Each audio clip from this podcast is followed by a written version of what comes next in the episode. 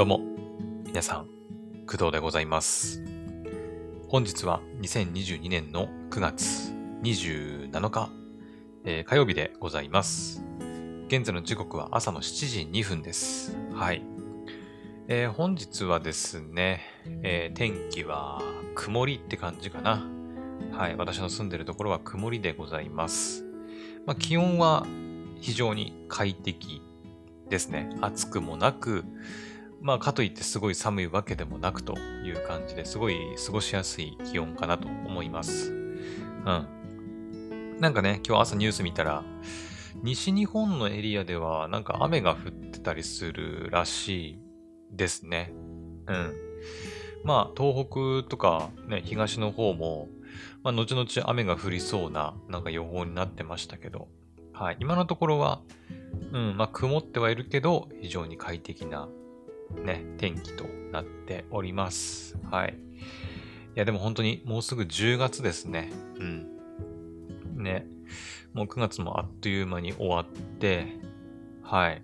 まあ、今回の、お話にちょっとだけ関わってくるんですけど、10月になるとですね、まあ、新しい秋アニメが始まるタイミングでもあるんですけど、実はクドラジのシーズン4が終わり、そしてシーズン5が、始まるという時期でもあります。はい。実はね、まあ、あまりポッドキャストにおいてシーズン分けされてる番組は、まあ、ないのかなとは思うんだけど、はい。私がね、使ってるそのアンカーっていう、まあ、ポッドキャストをね、配信するためのツールがあるんですけど、それにはですね、まあ、エピソード数というか、エピソード番号っていうのかな、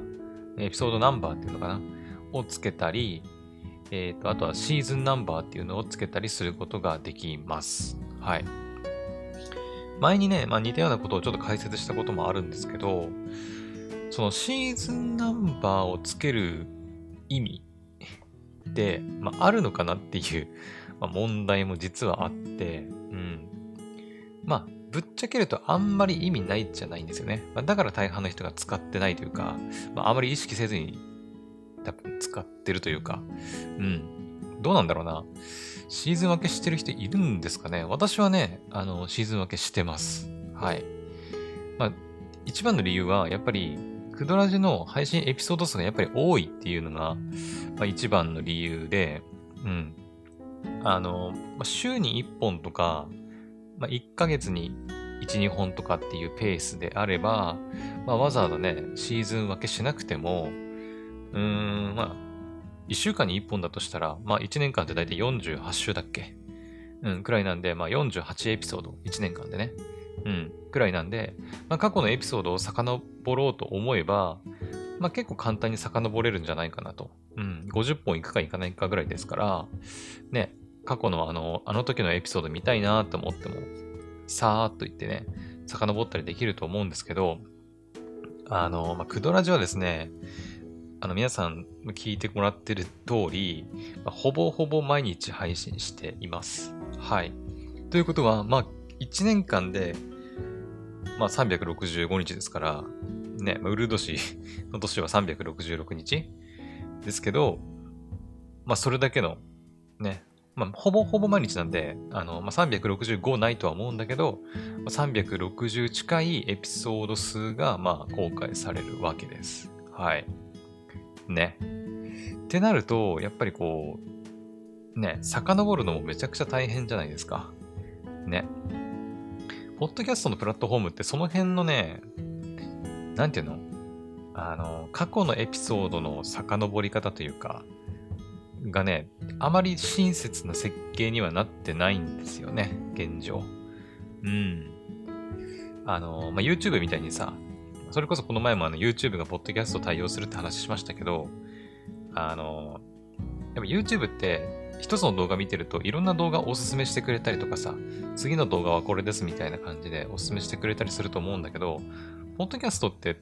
多分だけどどのプラットフォームもあんまそういうのってないと思うんだよね。で、過去のその動画とか、ね、振り返りたいなってなった時に、あ、動画じゃない、配信のエピソードを繰り返したいなと思った時に、ちょっと見つけづらいっていうのがあって、まあ、ポッドキャストの課題なのかなとは思うんですけど、わかんないけどね。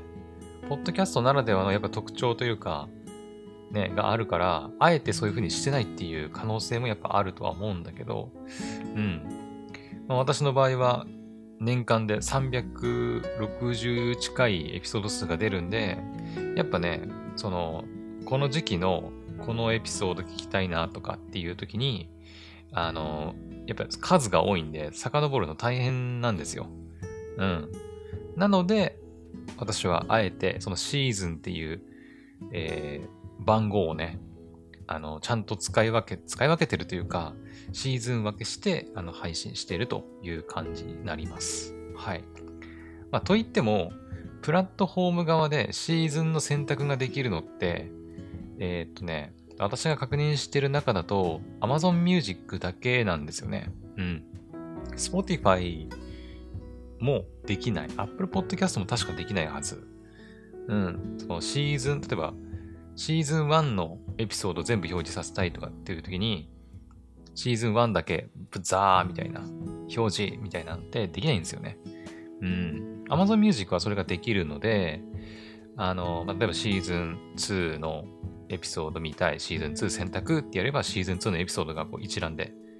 ザーっと出てくるという仕組みになっています。はい。まあだから現状 Amazon Music で聞いてくれてる人にしかあまりメリットはないんですけど、まあでもなんかそういうのもあるけど、他にもなんかね、1年間毎日通してやってるから、なんかやっぱ春夏秋冬とか、アニメもね、春夏秋冬があるんですけど、10月から始まるのは秋アニメということで、一応そういうなんか季節の、なんだろうね、季節でこう分けてるっていうのがあるから、まあなんか私もね、季節ならではの分け方というかね、そういうのをちょっと意識してるっちゃ意識してるのかなと思います。はい。それこそね、ポッドキャストのエピソードごとに設定してるカバーアートなんかは、まあ秋っぽくなったなと思えば秋っぽい画像を使ってるし、ね、わかると思いますけど、インスタグラムのね、画像を見れば、インスタグラムは一覧でね、ポッドキャストのカバーアート全部見れるようにしてあるんで、この時期秋っぽかったんだなとか、この時雨降ってたんだなってなんとなくわかるようにはしてあります。はい。一応その時の状況を、ちょっとは反映するように設定はしてますね。もちろん何も関係ないというか、そのエピソードごとに、例えばなんだろうな、最近で言うと、小島秀夫監督のポッドキャストを紹介した時とかは、なんかちょっとそういう雰囲気のある画像を設定したりとかね。まあ、季節的には秋ではあるけど、秋の画像は使わずに、そういう画像を使ったりとか、そういうのはありますけど、まあ特にそういうのがない場合は、夏であれば夏の画像、春であれば春、秋なら秋、冬なら冬みたいな画像を使うようにはしてたりしますね。だからなんかなんだろうな。毎日配信してるっていうのもあって、配信を聞いてもらいながら季節感を味わってもらえたらいいかなという私の思いっていうのかな。を込めて、そういう風にしてるっていうことです。はい。それがシーズン分けにもつながってるっていう感じなのかな。はい。で、ちょっとね、いろいろ話長くなっちゃったんですけど、結局何が言いたいのかっていうと、クドラジの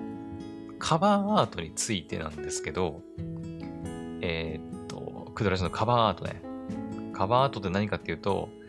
ポッドキャストの、もう CD ジャケットみたいなやつよ。番組の、YouTube とかで言うとヘッダー画像とかになるのかな。ね、アイコンとかはまた違うんだけど、そのポッドキャストにもね、CD ジャケットみたいな正方形の形の、要は番組の、なんていうのかな、イラストで表すやつがあるんですよ。で、私ですね、前々からそのカバーアートをなんとかしたいなと思ってたんですよね。多分ね、クドラジでもなんか喋ったような気がするんだけど、はい。で、今使ってるというか、今ね、採用っていうのかな、使われているカバーアート、エピソードアートは、まあ、毎回ね、その配信作業をやってる時に、その自分でツールを使ってやってるんですけど、クドラジ自体のカバーアートについては、もうね、配信、クドラジを始めた当初から何にもいじってないんですよ。まあ理由は簡単で、めんどくさいからもあるし、私があまりデザイン関係に強くないからという。私イラスト描いたりとかもできないんですよね。デザインとかも。全然知識がなくて。だから、今使ってるやつはね、クドラジが始まった去年の6月27かなの時に、何か設定しなきゃなと思って、キャンバっていうね、ツールを使いまして、はい。無料でね、そういうデザインが作れるというか、まあ、私みたいな素人でも、既存のね、そういう素晴らしいデザインをこう、いろいろ組み合わせることで、なんかそんないい感じのね、デザインが作れちゃうっていうツールがあるんですけど、キャンバっていうね、ツールがあって、まあ、それを使って、まあ、作りました。作ったっていうか、作ったって言っていいのかわかんないんだけど、まあ一応あります、それが。で、Twitter のアイコンとかね、ヘッダー画像にも似たようなもの使ってるんですけど、ちょっとさすがにね、やっぱ味気ないなと、まあ思ってはいたんですよ、ずっと。もう私もね、ポッドキャストここまで続けてこられるとは、まあ、あんまり思ってなかったから、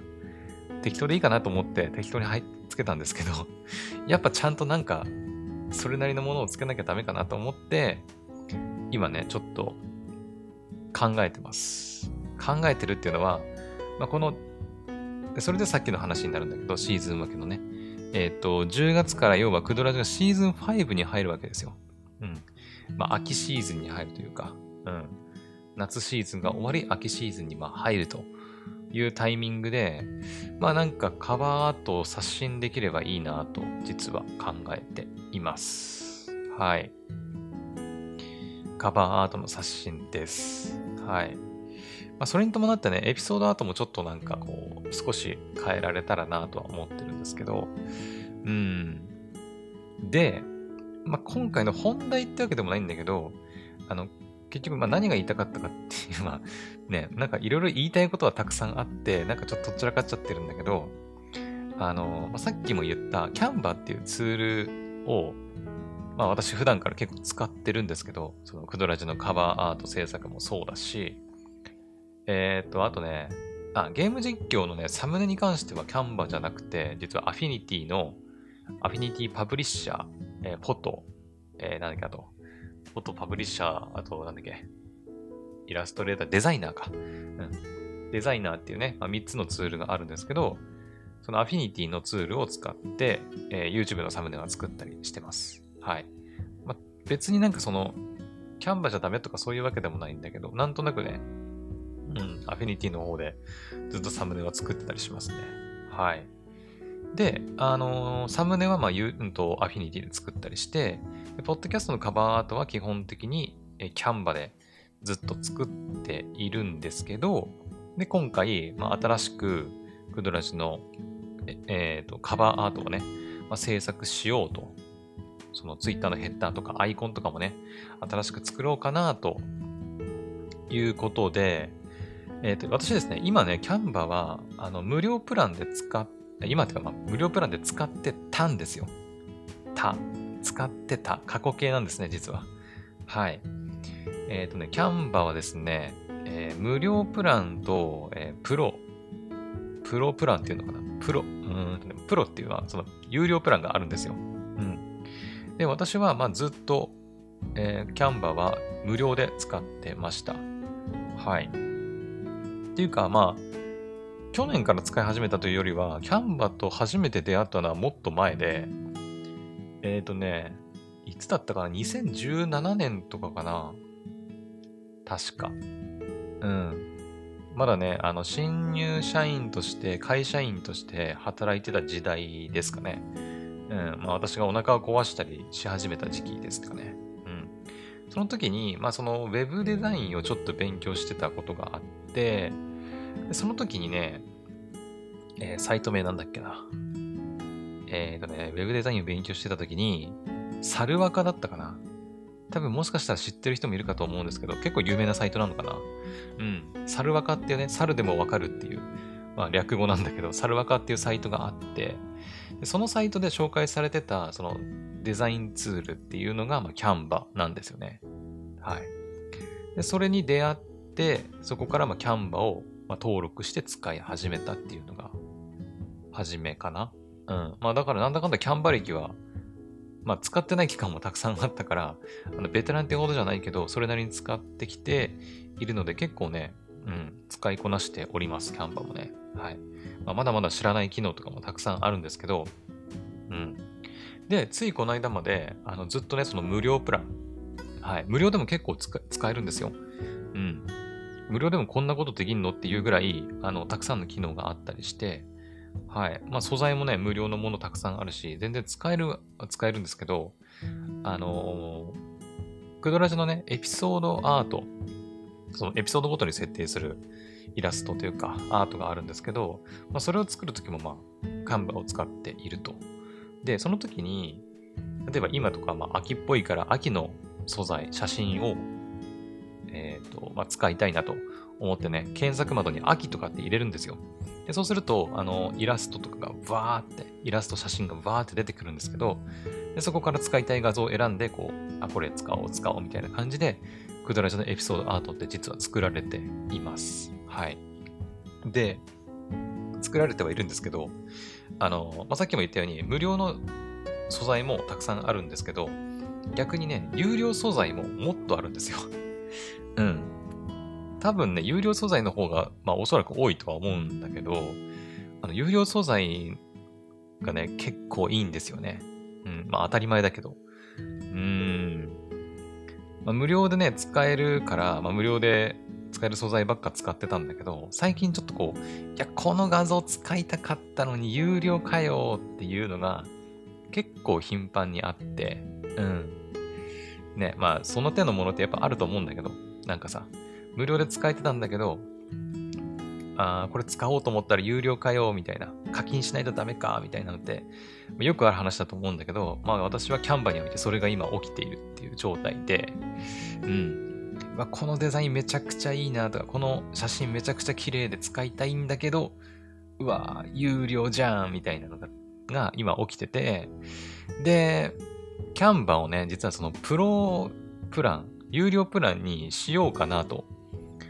思ってたんですよ。はい。まだ終わんないね。今回その無料プランからも有料プランに変えたっていう話であれば特段話すことはなかったんだけど、まあ、今回なんであえてこのキャンバの話をね、まあ、キャンバの話なんだかシーズンの話なんだかカバーアートの話なんだかもう本当にわけわかんないんだけど、まあ、なんでそのわざとキャンバの話を取り上げたかっていうと、私ですね、まあ、前々からくだらじでも言ってますけど、お仕事が、まあ、学校関係のお仕事になるんですよね。うん。はい。学校関係のお仕事をしてます。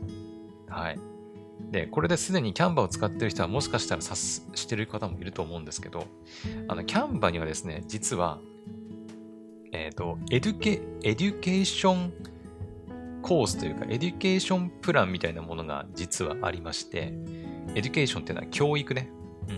キャンバエデュケーションっていうのがあります。はい。で、これ何かっていうと、まあ、なんとなくわかるかな。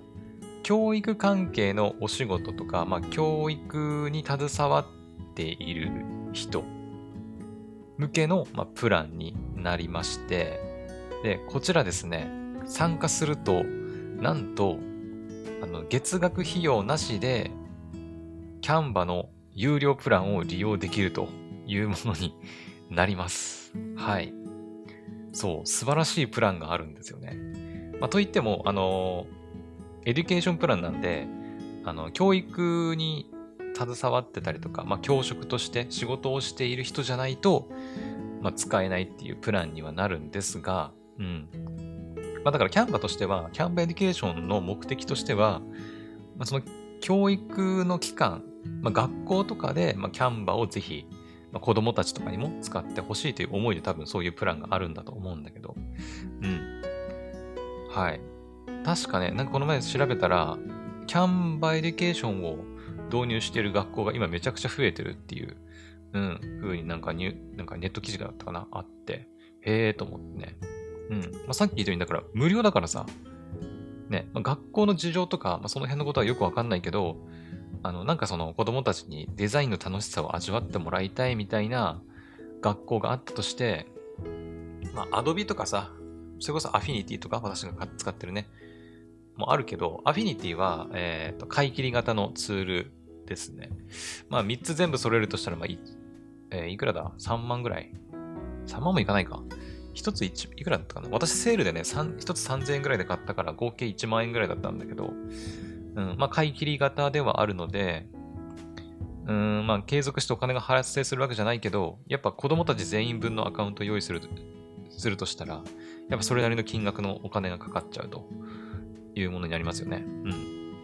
で、Adobe に至ってはもっと高いから、Adobe Creative Cloud とか、あれ月額5000円とかだっけね、生徒一人当たりに月額5000円ぐらいかかっちゃうんで、めちゃくちゃお金かかるということで、まあ、あまりお金を持ってないというか、まあ、公立のね、学校とかはもしかしたら、ね、あんまり費用かけるのは難しいっていう可能性もあるんで、まあ、そういう時にやっぱキャンバエデュケーション最強じゃんって思いますよね。だって無料なんだもん。キャンバエデュケーションのプランであれば、まあ、生徒先生関わらず、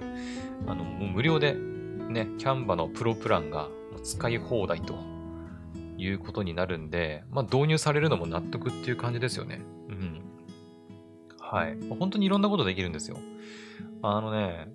まあ、もちろんね、プロが使うような、なんかその、まあ、フォトショーとか、まあ、Adobe Creative Cloud、Affinity とかは、もちろん需要はあると思うんだけど、なんだろうね、キャンバはキャンバで、めちゃくちゃ手軽にね、プロっぽいデザインが作れちゃうんですよね。そこが魅力なんじゃないかなと思ってて。なんかまあ私もさっき言ったようにデザインとか、まあ、イラスト描いたりとか全然できない人間なんで、まあ、そういう人間が一からやっぱカバーアート作りたいとかね、ってなると無理じゃないですか。やっぱイラスト描けない、デザインセンスというか知識もない。じゃあ1からとかもゼロからですよ。ゼロからじゃあデザイン始めましょうってなってもさ、ね、何もできないんだけど、まあ、プロでそういう知識とか能力がある人は、そのフォトショーとかさ、イラストレーターとかさ、アフィニティとか使って、もう自分だけのオリジナルイラストを作るとかもできるとは思うんだけど、私みたいな人はそういうのできないんで、そういう時にやっぱ強い味方になってくれるのがキャンバですよね。それこそ優秀なっていう点か、世界中のいろんなそのイラストレーター、絵が得意な人とかが素材をめちゃくちゃ提供してくれたりしてるし、写真が得意な人とかがすごい綺麗な写真とかいっぱい投稿してくれてるんで、そういうのを全部使い放題と。そういうのを使って、駆使して、組み合わせて、オリジナルのなんかイラストというか素材というか、制作物を作ることができるのが、ね、キャンバの素晴らしいところなんですよね。はい。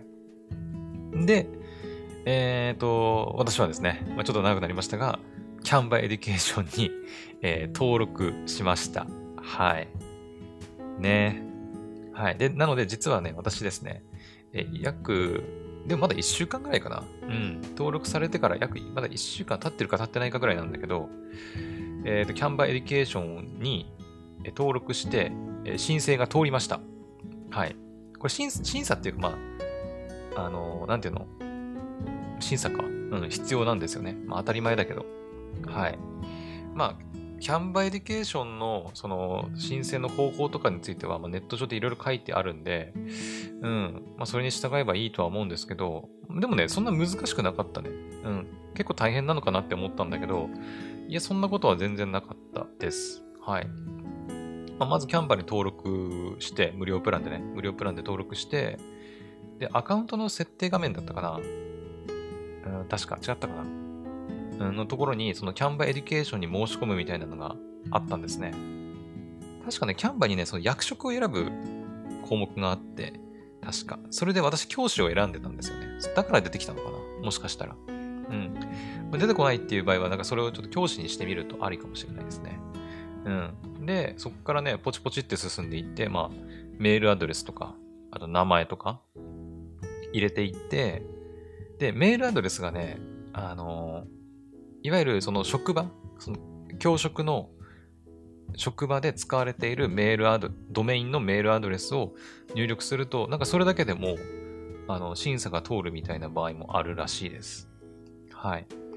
まあ、私はね、ちょっとあえて別の個人的なメールアドレスを使って申請したんですけど、だから私の個人的なメールアドレスと名前で申請してやりました。なんだけど、その場合って、私がその教職についてるかどうかを証明する方法がないので、その場合はですね、いわゆる教員のなんか、免許証みたいなもの、あるのかなとか、あとはなんかその、要は教職として働いてるってことを証明できる何かしらの書類というか、写真とか画像とかが必要になります。その辺をアップロードして、で、キャンバ側で、あ、この人は本当にその教職のお仕事をしてるんだなっていうのが分かって、OK が出れば、キャンバエデュケーションを利用することができるということになります。はい。私はね、無事、通りました。どんぐらいかかったかな？でも言うても1週間ぐらいかな。申請したのがいつだったかな？申請したのがね、ちょっと待ってね、ちょっと調べます。申請したのいつだっけ？9月の20日。はい。9月の20日ですね。ちょうど1週間前か。ちょうど今日から数えて1週間前。ごめんなさい。ちょうどね、今から数えて1週間前に申請しまして、でそれが通ったのがですね、どれだっけな。これか。キャンバ for education か。はい。私、キャンバ education でしたけど、キャンバ for education だね。はい。で、その申請が通ったのが日曜日ですね。日曜日。めっちゃ最近だね。全然1週間とか経ってないわ。なんか日曜日になります。だから20日に申請して日曜だから、1、2、3、4、5。5日間ぐらいで申請が通ったという形になるかな。なので結構早かったんじゃないかなと思います。はい。なので、現時点ではもう、Canva for Education プランというか、で、もうプランを、有料コンテンツ、素材を、もう使い放題、使いまくっております。はい。実は昨日、一昨日とかの多分エピソードアートなんかは多分ね、有料の素材じゃないかな、確か。確かね。せっかくなんかその、ね、有料素材使えるんだから、無料の素材じゃなくて、有料の素材使ってやろうと思って、ちょっと使ってみたんですけど、あまりそのね、パッて見たときに、そんな違い、有料か無料かっていうのは分かんないとは思うけど、やっぱキャンバ上ではそういう無料とか有料の違いがあったりするんで、ね、はい。というわけで、私、キャンバ for Education、教育者用のプランに、登録して、申請が通って利用することができるようになりましたということでございます。はい。でさっきも言ったけど、こちらね、Canva for Education は、教職に携わるというか、教職の人、教育に関わる仕事をしている人とか、教育に携わる何かしらの仕事をしている人でないと、参加っていうか利用できないものなので、今これ聞いてくれてる人の中で、教員とか、そういう仕事についてる人は、申請してみる価値は絶対にあるとは思うんですけど、そういうの全然関係ないなっていう人は、ちょっと申し訳ないんだけど、普通の、無料でも使えるんで、無料で使うか、有料プラン。有料プラン普通にやるとね、月額1500円とかだったかな。確か。月額1500円ぐらいで、それも、でもそんな高くないけどね。月額1500円ぐらいなんで、Adobe の5000円とかに比べたら、でも、どうなんだろう。Adobe 5000円と言ってるよね。Adobe Creative Cloud って他にも使える、Adobe のツール全部使えるっていうものだから、それを考えるとちょっと高いっていう感じもするのかな。でもね、年間プランに登録すると、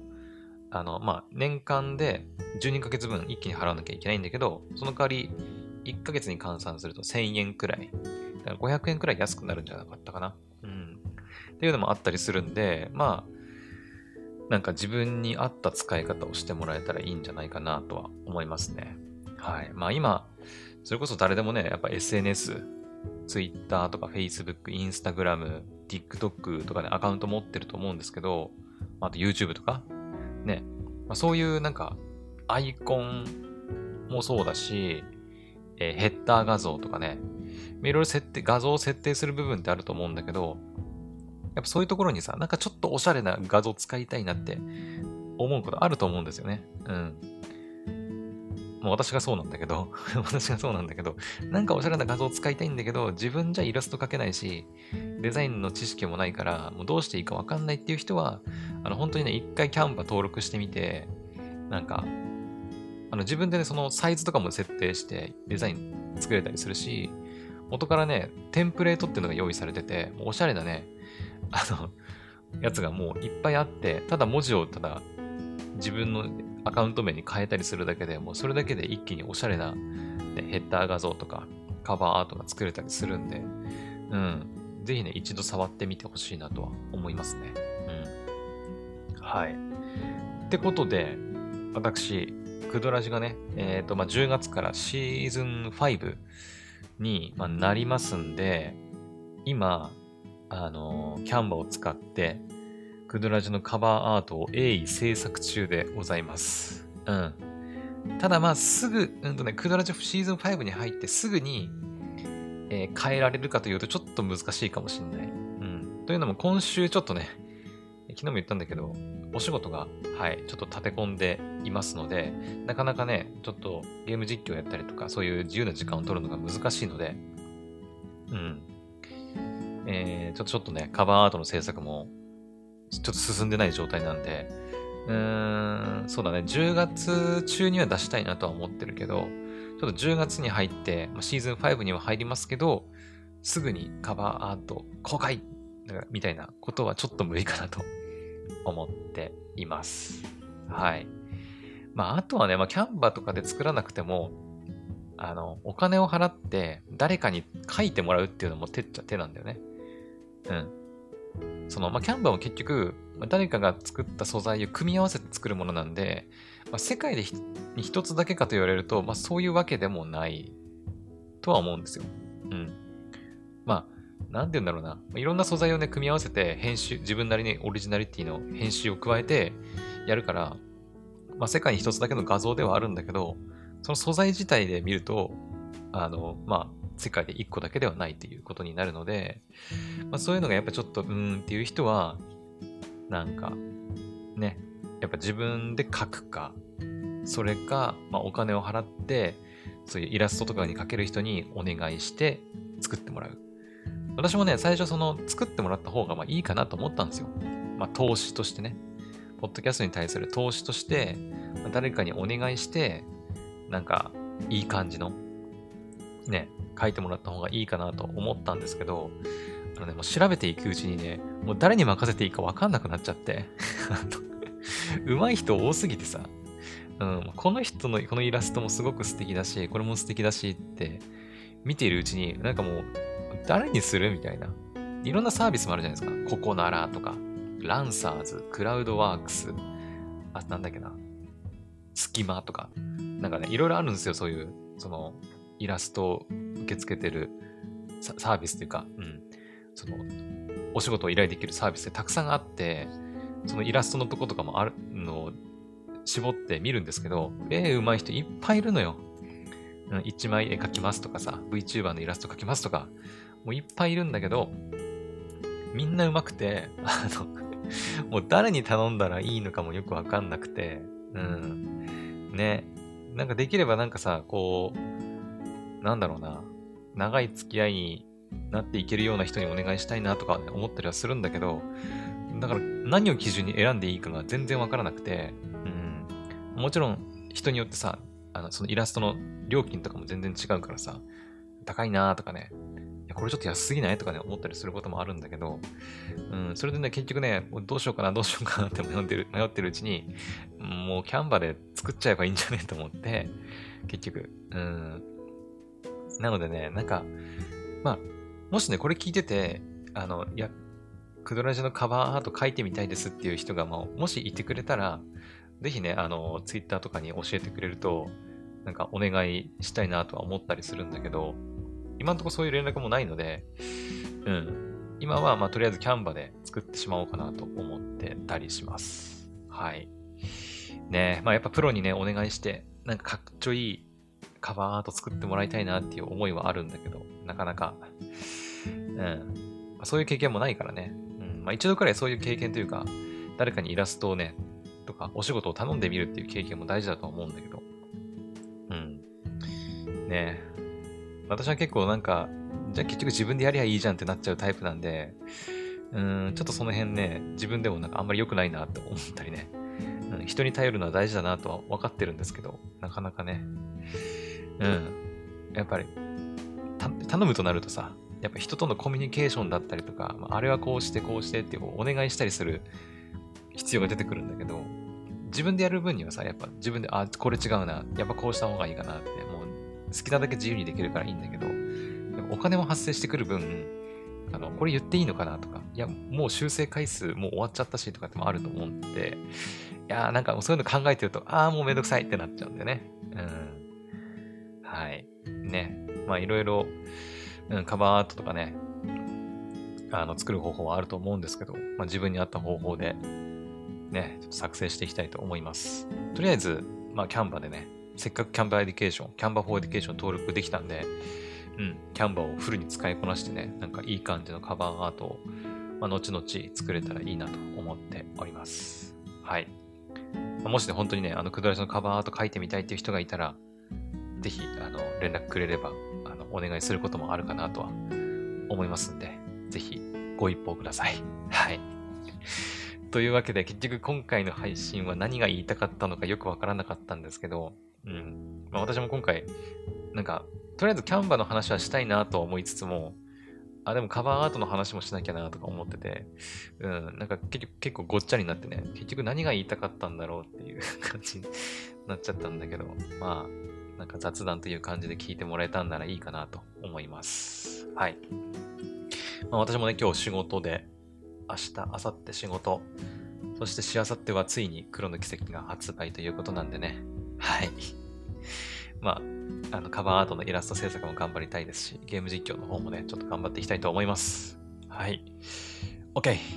それでは、今回の配信はここまでにしたいと思います。また次の配信でお会いしましょう。バイバイ。